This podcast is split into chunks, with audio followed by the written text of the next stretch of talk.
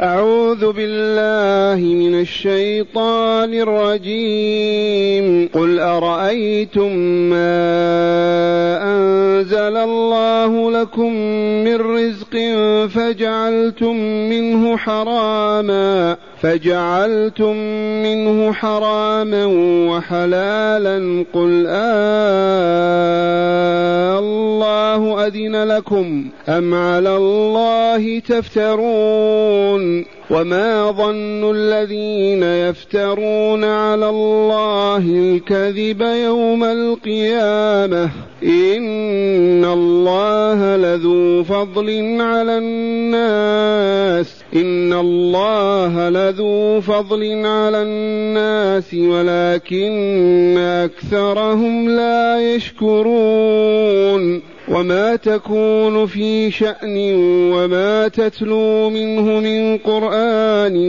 ولا تعملون من عمل ولا تعملون من عمل إلا كنا عليكم شهودا إذ تفيضون فيه وما يعزب عن ربك من مثقال ذرة في الأرض ولا في السماء ولا في السماء ولا أصغر من ذلك ولا أكبر إلا في كتاب مبين.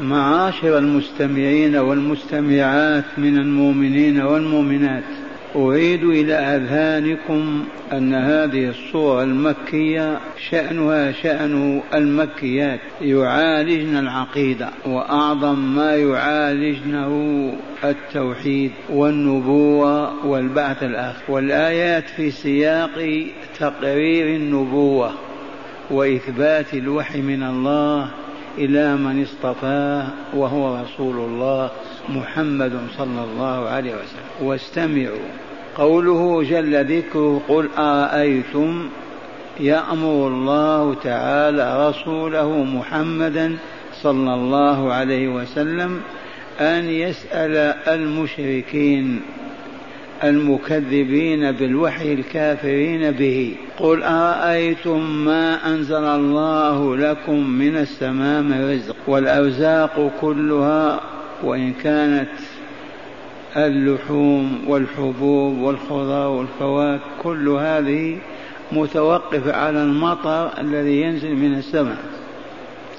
ولا بأس أن تقول كل شيء ينزل من السماء إذ الله عز وجل من فوق عرشه فوق سماواته يأمر به فينزل. ومنه وأنزلنا الحديد.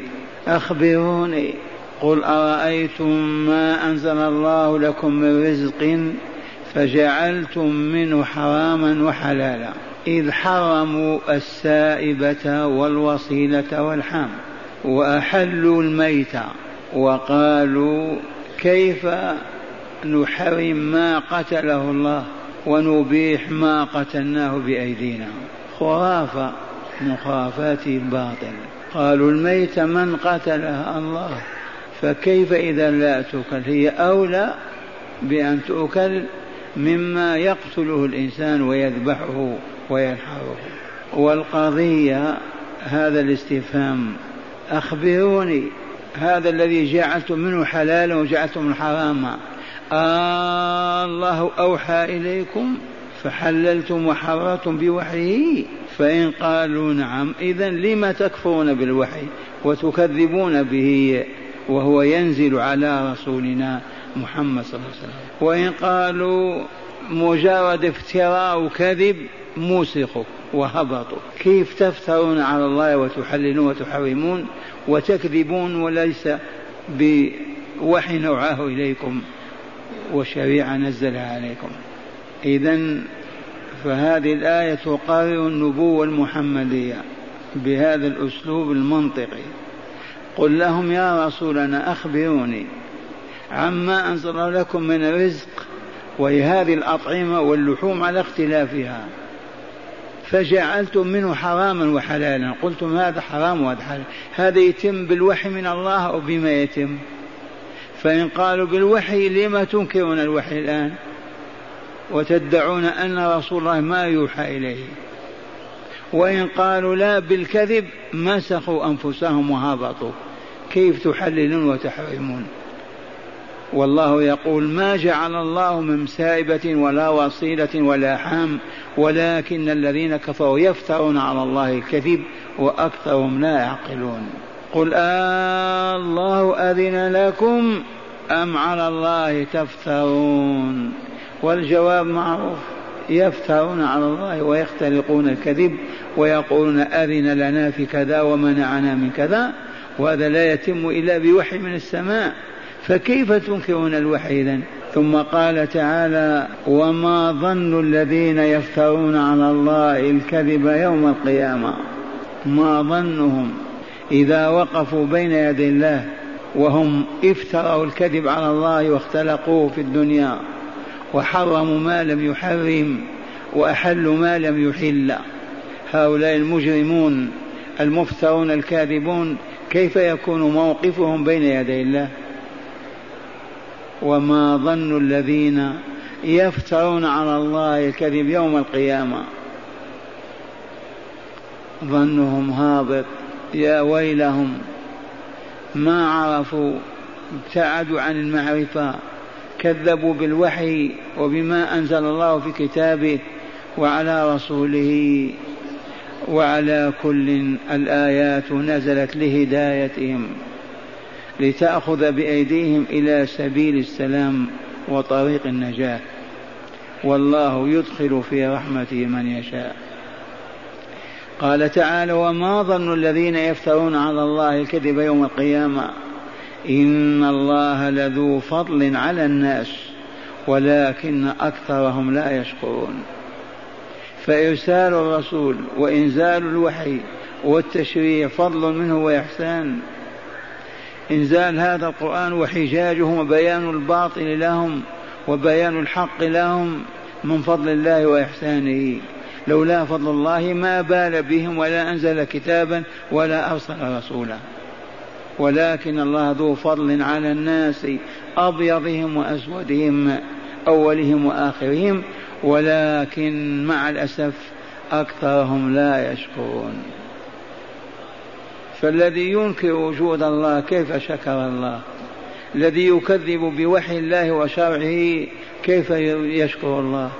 فالذي لا يعبد الله بما شرع من العبادات كيف يشكر الله؟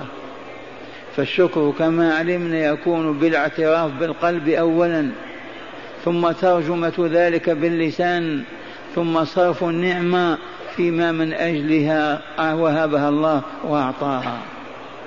فالذين لا يحمدون الله أبدا ولا يشكرونه بألسنتهم فكيف ينجون من عذاب يوم القيامة؟ ولولا فضل الله اليوم إنكارهم للوحي فقط يستوجب إبادتهم واستئصال وجودهم. تكذيب الله عز وجل في رسوله وكتابه يستوجب دمارهم وخرابهم ولكن الله ذو فضل على الناس. ومع الأسف أكثر الناس لا يشكرون. ثم قال تعالى يخاطب رسوله صلى الله عليه وسلم وما تكون في شأن يا رسولنا من شؤون دعوتك تأمر وتنهى وتبلغ وتبين الحق وتهدي إليه أو تكون في شأن من شؤونك الخاصة وما تتلو منه أي من القرآن من قرآن آيات تدعم بها الحجة وتبين لها الحق وتهدي بها إلى الناس. ولا تعملون يا معشر المؤمنين أتباع النبي الكريم من عمل إلا كنا عليكم شهودا إذ تفيضون فيه. الوقت الذي تندفعون تعملون أو تقولون نحن معكم وعلى علم كامل بكم. هذا الخطاب لرسول الله وأمته. فلنعلم هذا. وما تكون في شأن من شؤون الدعوة يا رسولنا. تامر أو تنهى أو تبين وتعلم أو تبلغ. وما تتلو منه أي من القرآن من آيات بينات أو من الكتاب. ولا تعملون أيها المؤمنون من, من عمل إلا كنا عليكم شهودا إذ تفيضون فيه. الوقت الذي تندفعون تنطلقون تعملون نحن معكم. وقد علمنا وهو يقين عندنا أن العوالم كلها في قبضة الله عز وجل فلا يخفى عليه شيء منها. وقرأوا وما قدروا الله حق قدره. والأرض جميعا قبضته يوم القيامة والسماوات مطويات بيمينه سبحانه وتعالى عما يشركون فالخليقة كلها بين يديه فهو معنا حيثما كنا بعلمه وقدرته يعلمنا أكثر مما نعلم أنفسنا ويقوى على أن يعطينا أو يأخذ منا أكثر مما نقوى نحن على أنفسنا إذ هو معنا بقدرته وعلمه حيثما كنا. وما تكون في شأن من الشؤون الدينية وما تتلو منه من قرآن ولا تعملون من عمل إلا كنا عليكم شهودا الوقت الذي تفيضون فيه. وأخيرا وما يعزب عن ربك من مثقال ذرة في الأرض ولا في السماء ولا أصغر من ذلك ولا أكبر إلا في كتاب مبين. هذه عظمة الجبار جل جلاله. وعظم سلطانه. هذه سعة علمه هذه مظاهر قدرته وحكمته.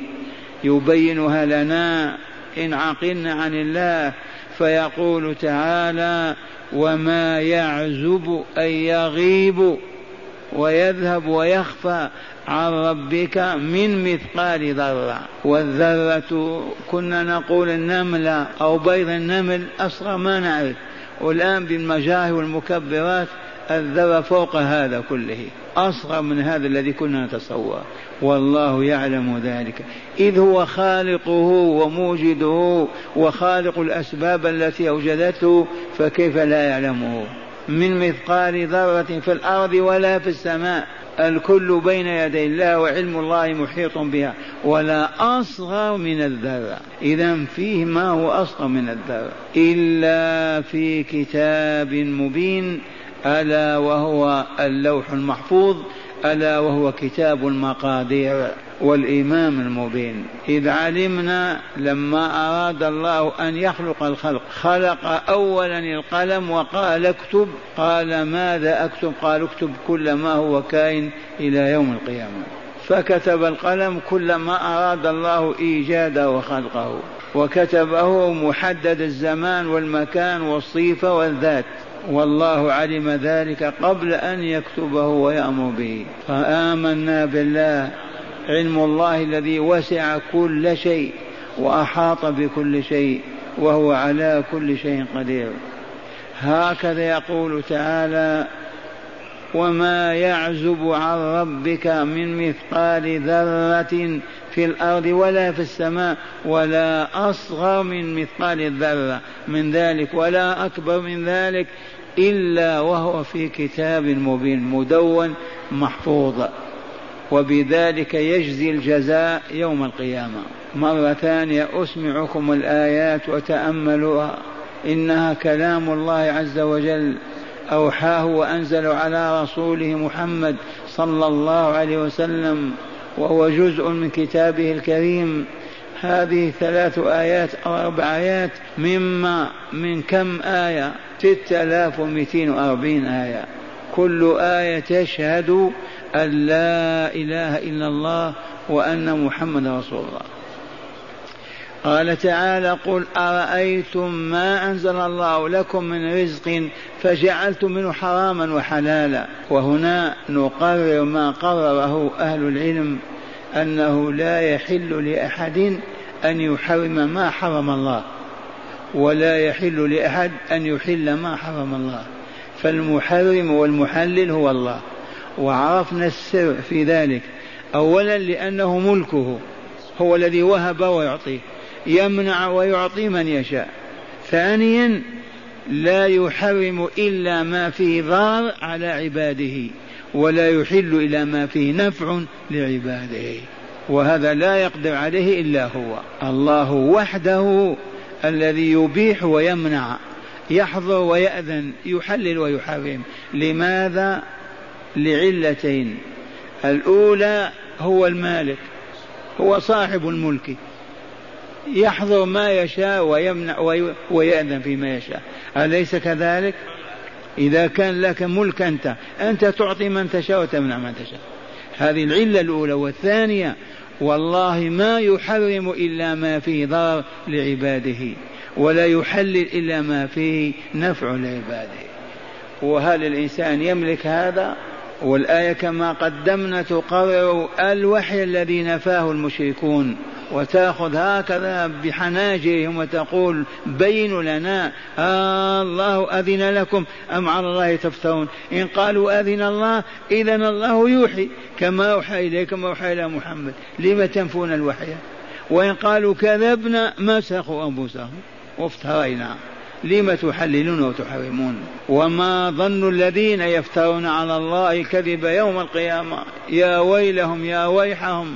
ما ظنهم إذا وقفوا بين يدي الله وهم الكاذبون عليه المختلقون للأحكام المفترون. موقف لا يطاق أبدا. يؤتى بالكاذب ويقف بين يدي الله لما تكذب عليها لم تفتري وتختلق. وما ظن الذين يفترون على الله الكذب يوم القيامة؟ ولكن إن الله لذو فضل على الناس. ولكن أكثرهم لا يشكرون. لولا فضله لكان يمسخهم. تقول على الله وتكذب عليه وهو قادر على إبادتك واستيصالك ويفعل ذلك. لكن فضله على الناس عظيم. ولكن أكثرهم لا يشكرون.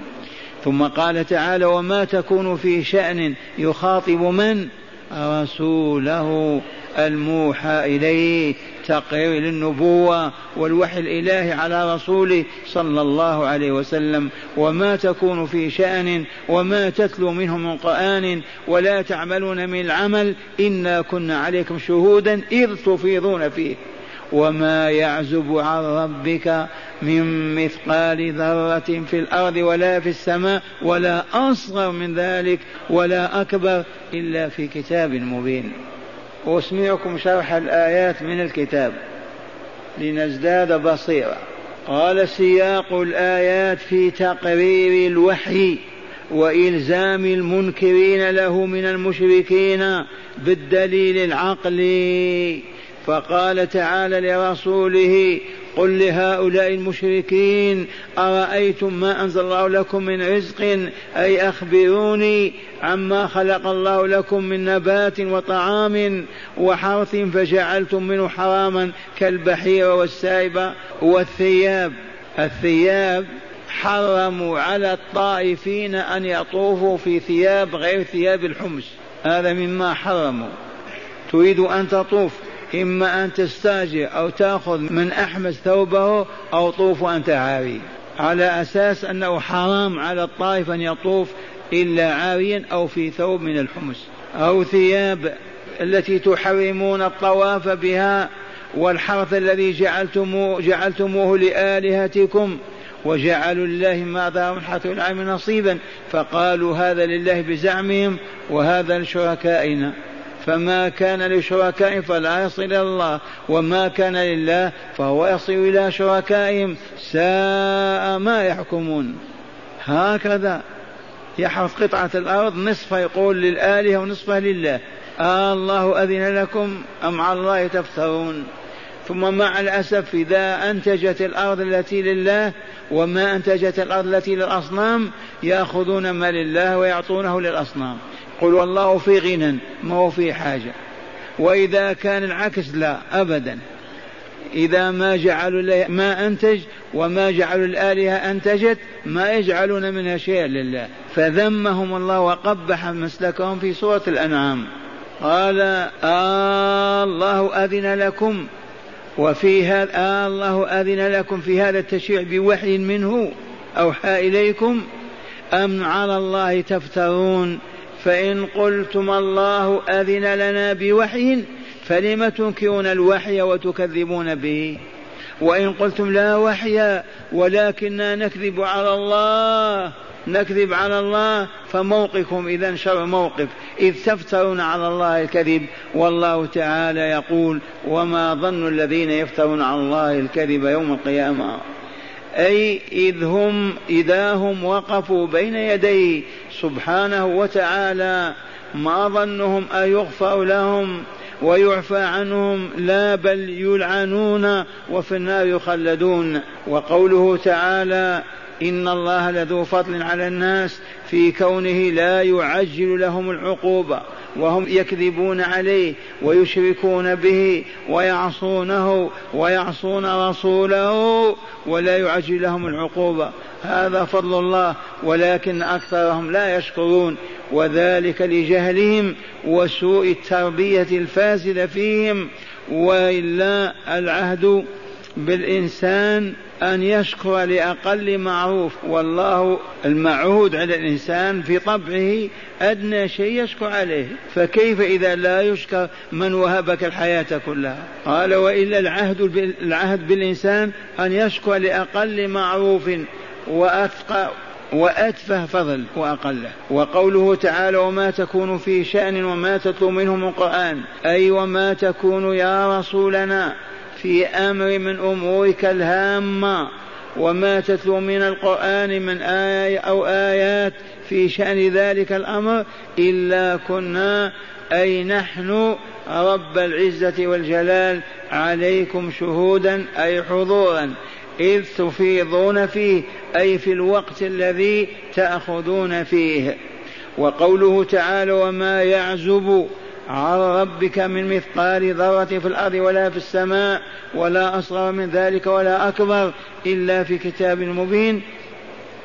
يخبر تعالى عن سعة علمه تعالى وإحاطته بسائر مخلوقاته بحيث لا يعزب أي لا يغيب.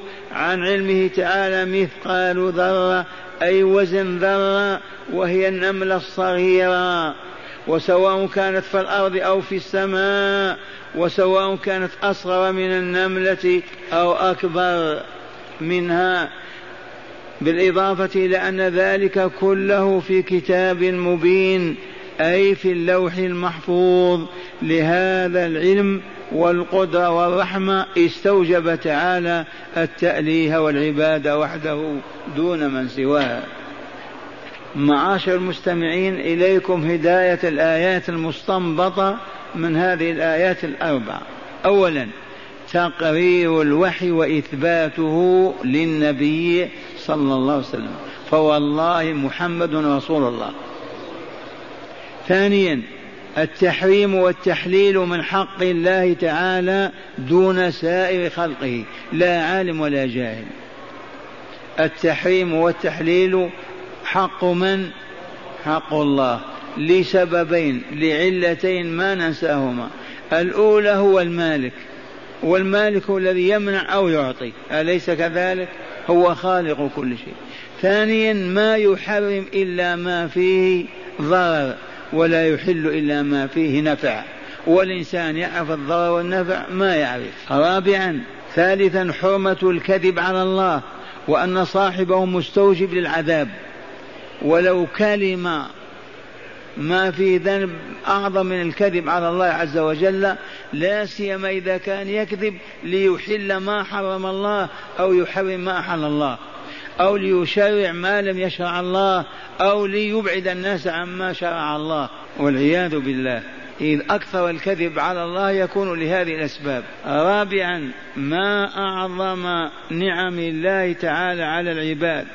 ومع, ومع هذا فهم لا يشكرون إلا القليل منهم. ما أعظم نعم الله على العباد ولكن مع الأسف أكثرهم لا يشكرون. خامسا وجوب مراقبة الله تعالى وحرمة الغفلة في ذلك. وجوب مراقبة الله لأننا بين يديه لا يعزب عنا من أمره شيء لا يخفى من أمرنا عليه شيء إذا يجب أن نستحي منه ونخجل ونخاف ونرهب حتى لا نعتدي ولا نفعل محرما. سادسا إثبات اللوح المحفوظ وتقريره كما صرحت به الآيات والأحاديث النبوية. اللوح المحفوظ الذي كتب الله فيه أحداث الكون كلها في هذا الوجود. هذه مسبحة مكتوب في كل حبة منها اسم الله واسم رسول الله. تبعتم وتباع بأغلى الأثمان ويراقبون الناس فيها وفيها اسم الله واسم محمد. أليس هذا افتراء على الله عز وجل؟ آه الله أوجد هذا الرسول أوصى به تكتبون اسم الله واسم رسوله في الحجارة وتتعبدون بها. هذا من الابتداع المحرم من الافتراء والكذب على الله ورسوله. ثم يا ويله لو دخل بها المرحاض وكله أسماء الله كيف ينجو؟ ثم ما الداعي إلى هذا؟ الدنيا فقط والرغبة في المال. والله ما خرجت عن هذه. ما هو إلا الطمع المادي فقط. وإلا كيف يكتبون اسم الله في كل حصاة كهذه مئة. من أجل أن يبيعوها ويأكلوا ثمنها. هذا من الافتراء على الله والكذب والعياذ بالله تعالى. ويا ويلهم.